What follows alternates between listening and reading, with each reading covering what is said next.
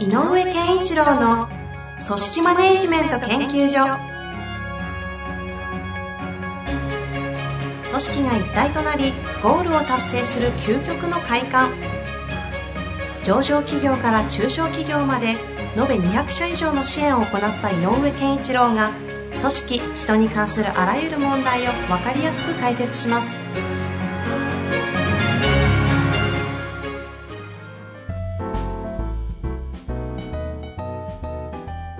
んにちは、遠藤和樹です。井上健一郎の組織マネジメント研究所。今回は特別ゲスト編としてお送りしてまいります。えー今回のゲストは、エグゼクティブコーチングトレーナーの秋山城健二さんをお招きしております。秋山先生、よろしくお願いします。はい、よろしくお願いします。よろしくお願いしますす。いません。井上先生もよろしくお願いしますですよね。というわけで、あの、今回特別ゲストとして、はい秋山城さんをお呼びさせていただいたんですが、えーどういうきっかけか、このゲストに至った。はいはい。簡単に私の方から、はい。はわっと喋っていただいて、バトンタッチを二人にしたいと思いますが、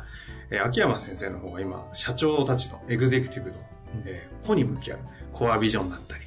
このコアステートと言われるコーチングという領域において、個の能力を最大化させるというところがあるんですけども、その社長が作り上げたコアビジョンとかの世界観をうん実際に社員さんとか、みんな仲間を使って、使ってというか一緒に組んでいってですかね、活かして、実際に組織としてこう具現化をしていくっていうのが今度は井上さんの領域だということで、最近ではビジネスパートナーとしても非常にお二人が力強く組んだり、はい。いろいろこう、クライアントさんをね、一緒にはいプロジェクトベースで組んだりされているので、はい。たまにはですね、お二人でお話しいただいて、はいちょっとコアな会話をしていただきたいなと はい。思っていますので、はい今日は私は邪魔しないように黙りますので、えそうなんですか？はい。ぜひ、お二人にマイクを預けたいなと。まあでも、リスナーの方からはですね、いつも、あの、遠藤さんの、その、こう、問いかけ、えみたいなので、こうあの、があるからすごくまとまってきますよねっていう、そのなんかね、あの、論評いただくのでえ、おお嬉しいですね。これはあの、あれじゃない、定談でいいんじゃないですかね。あ、本当ですか？階段ではなくて定談でいいんじゃないでしょうか。じゃあちょこちょこ入らせていただきますので、はい。はい。まあ、というわけなんですけど、一応ですね、今日の体裁は、あの、ジョーさんの方にうん、うん。お願いしてですね、はい。あの、井上さんの凄さ、面白さ、そして組織マネジメントのですね、この真髄を掘り出せるのか、というのはやってみなきゃわかんないんですが、はい。ちょっとその観点から、ジョーさんに質問をしてもらうというのがいいかなと思ってるんですそうけど。ですね。ああの、ね私も個人的に、こう、井上健一郎という人がね、とても興味深くて、あ、ありがとうございます。この人のその頭の中の構造どうなってるのかなと。ああ、思いますよね。で、あともう一つ、こう、リスナーの方に、こう、伝えておくのは、私たちの業界にモデリングって言葉があるんですね。うん。あの、真似をするということうん。うん。真似をするときの最大のコツは何かというと、同じことをするのではなくて、その方が世の中をどう捉えていくかってことを知っておくってことなんですね。うんうん。ですから、やっぱり皆さんが、えー組織というものを強化していきたい。そのためには、井上先生のような考え方を取り入れたいとするならば、井上健一郎という人が、世の中、世の中とか組織っていうものをどんな風に見てるかってことを知っておくと、うん。すごい加速するはずなんですよ。なるほど。それはね、この MC をさせていただいている私も知りたいので、ぜひ解体してくださ。みんない知りたいでしょうね。はい。というのはですね、私もいくつか質問を考えてきました。あ、そうですか。はいよかった。素晴らしい。興味本位で。はい。まずあの、コテコテの質問なんですが、はいこう、井上さんが、その組織マネージメントとか、その構築とかやるじゃないですか。はいはい。シンプルにそれどうしてやりたいと思ったんですかっていうところが。シンプルにやりたいと思ったのは、えっと、やっぱりこう、あの、前の会社がね、えー自分がいた出身母体だった会社がやっぱり、えっと、音楽産業で、えっと、ハードでは、ハードのような、えースペックであるとか性能だとかそういうものを売ってるんじゃなくて、人が、人が苦しみながらも楽しみながらも紡ぎ出したものを、えーと、これは音楽ですから、音なんだけど形はないんです。それをまあ形のあるものに押し込めて世の中に、まあ、今だと,、えっとネットで配信されますけども、えっと世の中に伝わっていったその間の手法は世の中どう変わとともに変わるんですがでも聞いてるということに関しては同じなので、えっと聞いてる側がえー感動する共感するとししなければヒットは生まれない。うん。とそれを同時にもう一個で、えーたった一人でもすごい感動したらその楽曲に価値があると思うんですね。うん。でこれっって何かっていうと、じゃあ僕らは何の仕事をしてたかっていうと、その間で、えっ、と、伝えていくための、えっ、と、場を作ってたというか、場を、えっ、と、例えばメディアの方に、メディアと協力してもらって、えー、楽曲を、えー、オンエアしたりとか、楽曲を露出するという言い方をしますけども、そういうこの楽曲に触れていただく機会をどれだけ増やせるかっていうのは私たちのやっぱり最大使命だった。で、今言ったように、たった一人がすっごく深く入ったものでも、えっ、ー、と、広がっていく時もあれば、多くの人が、あの、いいねと思っても広がらないこともあるんですね。いいねと思うのは感動レベルではなくて、確かにいいねっていうこともあったりするんですが、えー、そういうことがあのスタッフの中でも起こるんですね。だから一緒にチームやってても、えー、新しくこう発表された楽曲が、いいね、これすごいよ、いけるよと思う人もいれば、なんだよ、これっていう人もいるし、これ好みの世界とはちょっと違って、それぞれが持ってる感覚的なアンテナにどう入るかだと思うので。だけど、なんかわかんないけど盛り上がる時があるんですよ。言い悪いではなくて。なんかさ、これさ、面白いよねとか、やっぱすごくない？とか、そういう単純な盛り上がりを示す時の、この集団のエネルギーがすごいんですよね。これが楽しい。っていうことは、組織になるかならないか、この瞬間なんじゃないかな。この瞬間とは？えっ、ー、と、盛り上がる瞬間。みんなの持ってるものが、うわってこう、うわって固まるような瞬間。バラバラだったんだけど、なんか、なんかのきっかけで、おいいよって、ふってなる瞬間ですよね。だからそのわっと固まるしみんながふっと向き合う何かに向かう瞬間を作るために、えーと、担当者それぞれの作品とかアーティストの担当者がいろいろなことを考えるわけですよ。で面白いなと思ったでこれがえっ、ー、と組織がすごく機能していてまああのポッドキャストのねテーマでも快感を得られる時かな。それしかなかったんですね僕らの仕事ある意味、ね、だからこれはえーと、僕はあの50から第二の人生を歩もうと決めてたので、えー、第二の人生の時にはなんかこの感覚使いたいのとずっと思ってました。あの理屈で例えば外国為替の勉強をたくさんしたりとか、えー、そういうことでテクニカルとか論理的な世界で何かを構築して、えーと、公理定理、えー、法則っていうものを使って何かをやっていくというちょっと左脳的なものではなくて今みたいなちょっと右脳的なものをから始まりでもそこにはメカニズムがあるっていうなんかそういうなんか右左脳融合性の世界が面白いので。こう今あの聞いてて分かったことが、はい、こう井上さんにとって組織とは何ぞやっていうのがもう感覚として入ってるんですよね、うん、分かっていると。はい、だそのえっと、子が、バラバラの子がある何かのきっかけで、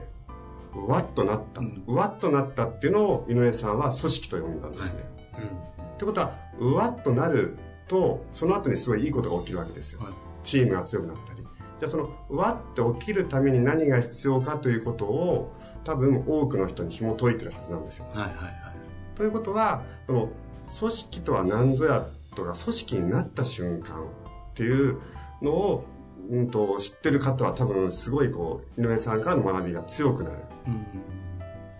つまり、その組織を作るときにおいて、組織ができたってどうやってわかるんですかってことをもし知ってれば、うん、そっちに向かっていけるわけですよね。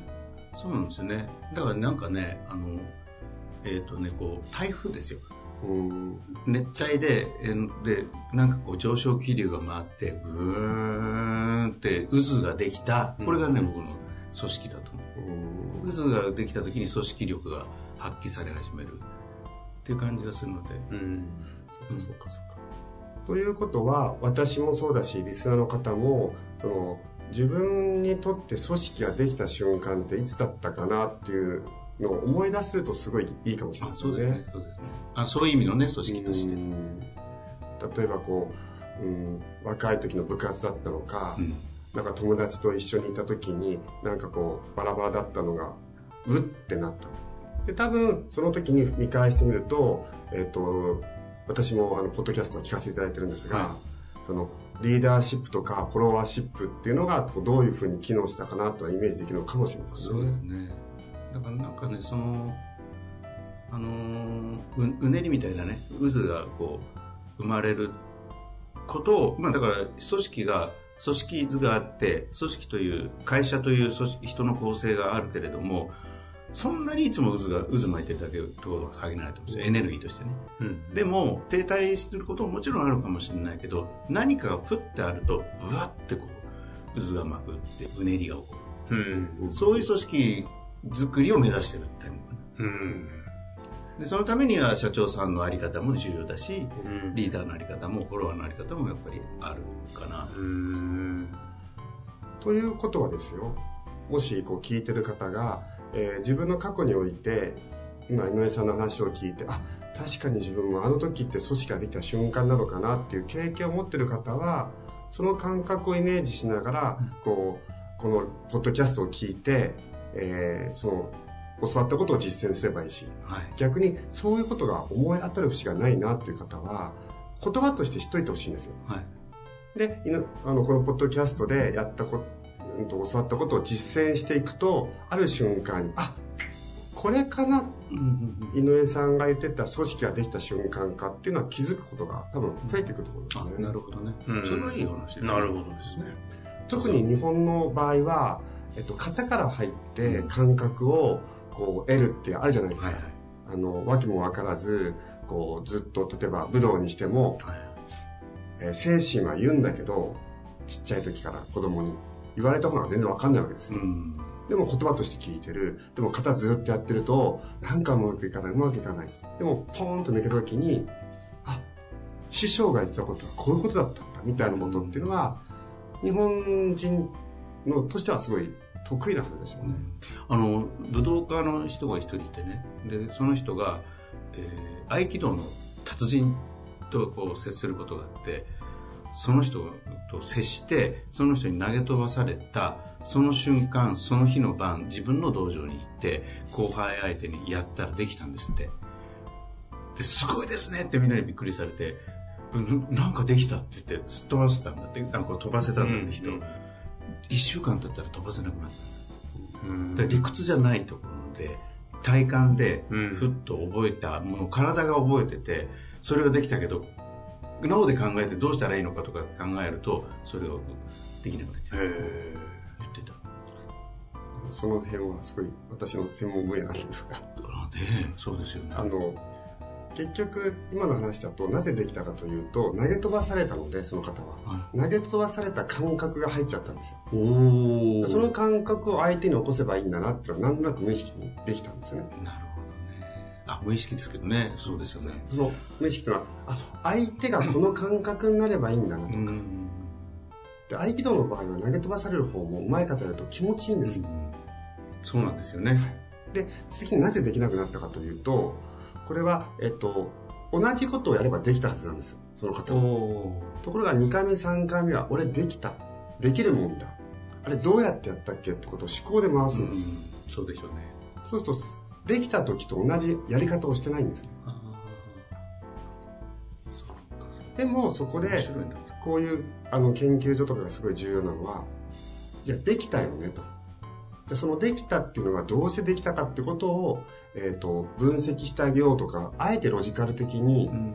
右脳で感じたものを左脳にしていくとやっぱりリピートして練習できるようになりますそうですね。ーうん。それなんですよ。だからインインプット右脳でね、えー、と加工差のアウトプットどちらでもいいって感じかな考えて。るうん。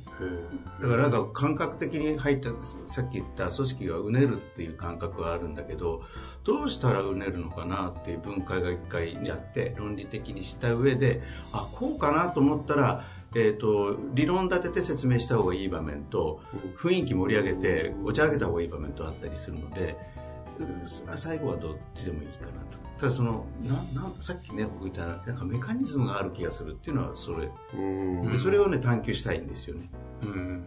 なんかこううねるうねりが起こるメカニズムっていうのがねすっごい自分の中の興味で。あそう。ですからその私が何なんですが、うん。組織マネジメント研究所っていうのは何を研究するかというと、一人一人の子が集まった時にうねりって人って起きるじゃん、でそのううねりを起きるのはメカニズムがあるはずでそれをこう研究して、えっと、井上さんが言語化したりロジック化できたものをこう発表してそれを実践していただくとそのうねりっていうのが再現できるってことを多分やっていると思います。なのでやっぱりあの僕のやり方は、えっと、基本的にはこうポッドキャストの質問を受けたりしてやってるんだけど同じ内容の質問でももしかすると会社ごとの個社に行くと言ってること少し変わる、うん、なぜならテーマは同じなんだけど、えー、どうしたらいいかは同じなんだけどそこにおけるえー、さっきの台風で気象条件がちょっとその場によって違うので そのよって少し変えてるんだけど。そうですよね。そこで私の次の質問なんです、はい、実は、はい、あの井上さんのポッドキャストを聞いてると多分多くの方が疑問を持ってることがあって、ええ、なんでこの人こんなに質問に対してスラスラ出てくるのかなみたいなあの考えてる時間が短いっていうかああ、えっと、それはですねと。ということで、うん。えっと、質問をポッドキャストでこう聞いた時に、はいはい、何を見たり何を聞いたり何を考えてるんですか？えっと、だからさっきの話にやっぱりつながるなと今思ってるのは、えっと、質問を聞きながら何をしてるかっていうと、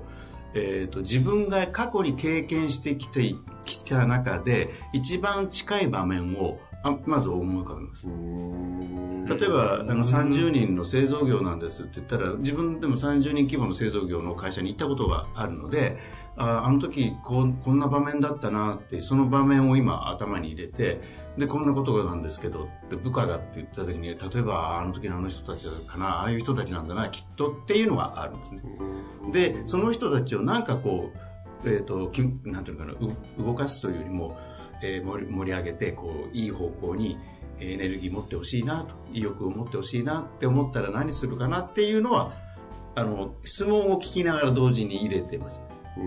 え。それはそうなんです。だから、あの、カレッジなんかの質問の時も、えっ、ー、と、なんとかなんとかなんですって言ったら、その場面をこう、プッと入れるようにはしてます。あの、明快カレッジという組織の学ぶ経営者の集まりがあるんですけど、はい、それですね。はい。あの、多分今の話を聞いてると他の方が、えっと、そういう経験がなかったらどうするんですか、はい、で多分皆さんも現場の中で部下の方から組織についてのこう相談とか部下にされたことってあると思うんですよ。でその時にどう答えていくかっていう時に今の井上さんのやり方っていうの一つあるなと思ったんですが今ヒントありましたよね。自分が全く同じ経験なくても近い経験とおっしゃってました、ね、はい、近い経験。例えば困った部下の話とか、はい、僕の中でも困った部下の時があったので、あの時何考えたかなとか、な、な何のきっかけであのあいつは逆にね、良くなったかな、いや、むしろ悪くなったなとかっていうのをまず思い浮かべること。それと、えっ、と、おそらくこれ自分の、これがなりわいとして今仕事をしているので、えっ、と、常日頃から、まあ、こん皆さんにもちょっとこんなね、メモ用紙をたくさん持ってて、えーと、時間ある時にピッてなんかテーマを書くとそこから浮かび上がるいろんな自分なりの思考に出てきてるのをこうわーって書いておくんですよそうするとなんかね理論じゃないんだけどああそうかこういうポイントってあるよなっていうなんかポイント集みたいなのが あ入ってるっていうのかな頭に。ポイント集っていうのはちょっと具体的にどういうことですか、えー、例えばですけども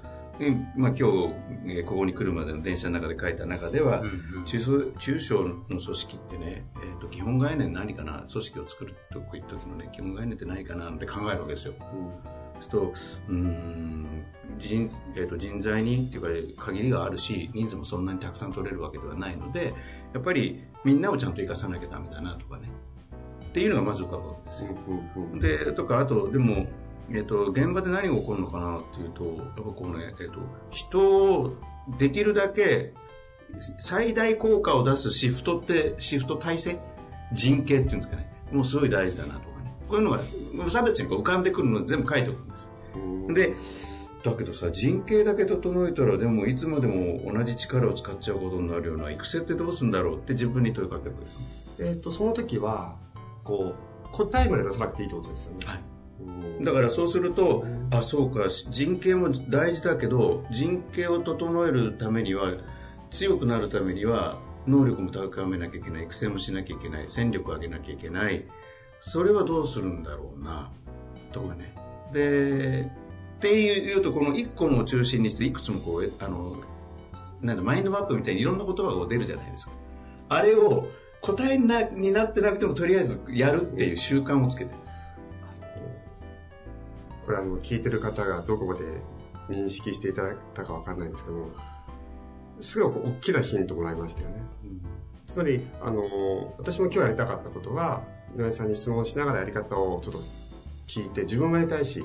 皆さんにもやってもらいたいんですけども、今言ったことは、日々の中で、こう、皆さんが経営していく中で、自分のこう、問題とか課題があったら、そのキーワードとかポイントを書く。はい。で、次に私たちは次にどうやったらいいかなっていうすぐ手法とか解決策を考えちゃうけど、それは一旦置いとって、そのためにはどういうことを考えておかなくちゃいけないんだな。でも、このことを考えるためにはこういうことも知っておかなくちゃいけないなってことを、こう、わーっと散らばし散らばす。で、えっ、と、問題がポンとくると、その、この散らばった言葉たちのどっかに一番近いところがあるので、そこにふーっと入るわけですね。なので、この、その辺の、例えば、いや、まあ、えっ、と、今回は銀河系ですみたいな 感じで、どのエリアなのかっていうことが、あーなんとなくこう感じるじゃないですか。そうその時にこう自分がいつも考えてる言葉たちのどの辺のポイントかなっていうような問いかけが起こ起こってる。ああ、そっかそっか。で、最初具体策は、さらに場面によって変えていかなきゃいけないので、施策は同じではないっていう。なるほど。いや、これ伝わるかなねえさんが今喋ったの。つまり、こう、あの、もし皆さん、その皆さんもそういうマップみたいなポイントだけのマップを持っとけば、うん問題が起きた時に、この問題はこのポイントマップで言うと、まあポイントマップだって。はポイントマップポイントマップで言うと、どの辺に近いかなと置く。そうすると、そのポイ、ポイントマップのエリアが出てくるので、エリアのことについて、多分観察ができると思うんですよね。あそうですね。あ、ここのエリアは銀河系とか右下の方だと。右下の方には5個のポイントがあって、そのポイントって現状、うちの会社ではどうなってたかな？っていう情報を抽出していくと、いろんなものが見えてくるってことなんですね。そうです。だからやっぱり、この問題は、上司の問題なのか、部下の問題なのか、部下の問題の時っていうのは部下のどういうことによって起こる問題なのか、上司の問題だったら上司のどういうことに起こる問題なのかっていうイメージだけはいつも持ってるでそれの、これはこの、このポイントなんじゃないかなって思った時に、じゃあそれはどうしたらいいのかなっていうのは状況に合わせて、そこから紡ぎ出すって感じですかね。買ってきた。あの、昔、私、井上さんのポッドキャストを聞いた時にね、質問があったんですよ。はいそれをこう遠藤さんが読み上げて、で、ああ、そうなんだ。えっと、じゃあ、これはどうなってるの？あこれはどうなってるの？みたいなことを聞いたんですよ。断片情報とか？そうそう。であ、そっかそっか、それをうまくできてるんだね。じゃあ、ここかな、ここかな、みたいなことをこう、うんおっしゃった時あったんですよ。はですから、その、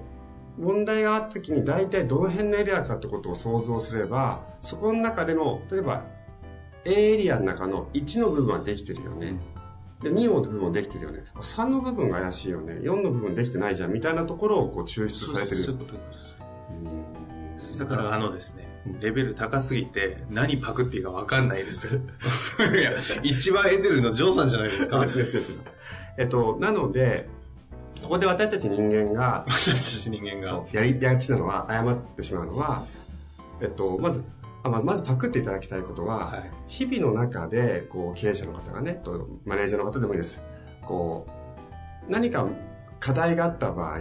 そのことに対して、どんなことが分かってたらいいのかなっていう方法を考えずに、周辺のポイントっていうのを常に抽出しておくってことが重要なんだなと。うん、うん。そうですね。で、えっと、そそれが、まず一つですね。もう一つ言うと、えっと、答えを考えずに、どんなファクターとかポイントが、うんここに絡んでくるのかなってことをか書いてまとめておく。うん、うん。日々やっておいて、そして何か問題が出てきたときに、この課題はどの辺に一番近いのかなっていうのを持ってって、そのエリアの中の具体的な状況を、えっ、と、現場とかそういうところから引き出す。そうすると、ここはできてる、できてないっていうのが分かってくるので、うんできてないことに対して、どういう対応策を取ればいいかっていうことが見えてくる。っていうことなんですが。だからね、あのー一言で言うと、えっ、と、この話を一言で言うんですか？あいや一言で言うとって、一言一番重要なことを言うとって言った方がいいのかな。やっぱり、えっ、と、物事が起きる時の、この、これがな、どういう要素で起こるかのファクター、ポイントをとにかく考えるっていう習慣と、をすると、ポイント集が頭の中に、ポイントマップがね、頭の中に出来上がるのよね。ここが大事だと私は。つまり、あの、コーヒーって何なんだって考えたらいろんなこと考えられるでしょ。うんうんこのコーヒーって何だっていう問いかけを自分にするっていうことね。ああ確かにそのコーヒーなんだとかコーヒーを作りたいとするとコーヒーを作るためには何が必要なんだ？かとか、例えばあの豆が必要豆が必要ってことは輸入先が必要とかね。でその時にどこから輸入すればいいなってことは考えずに、です。うんっていうことですね。だから、育成ってなったら、育成ってどういうこポイントなのっていうのを感じられるもの全てをバーッと一回でも書いておくと、ふーっとなんか入るので、入っていれば、あの、多分経営者でもできると思うんだけど、今回の問題はここのポイントでちょっとなんとかしなきゃいけないんじゃないかという、ポイント探しがしやすく、そこから解決策に入ればいい。うんそんなことを日常されながらされてたとは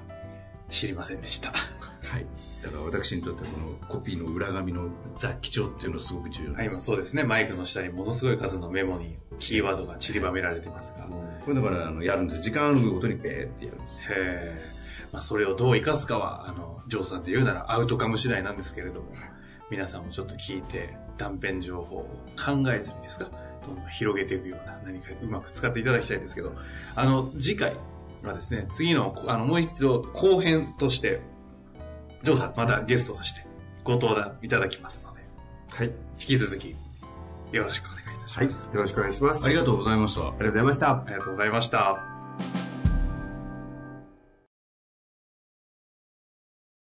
本日の番組はいかがでしたか？番組では井上健一郎への質問を受け付けております。ウェブ検索で人事明快と入力し、検索結果に出てくるオフィシャルウェブサイトにアクセス。その中のポッドキャストのバナーから質問フォームにご入力ください。また、オフィシャルウェブサイトでは無料メルマガや無料動画も配信中です。ぜひ遊びに来てくださいね。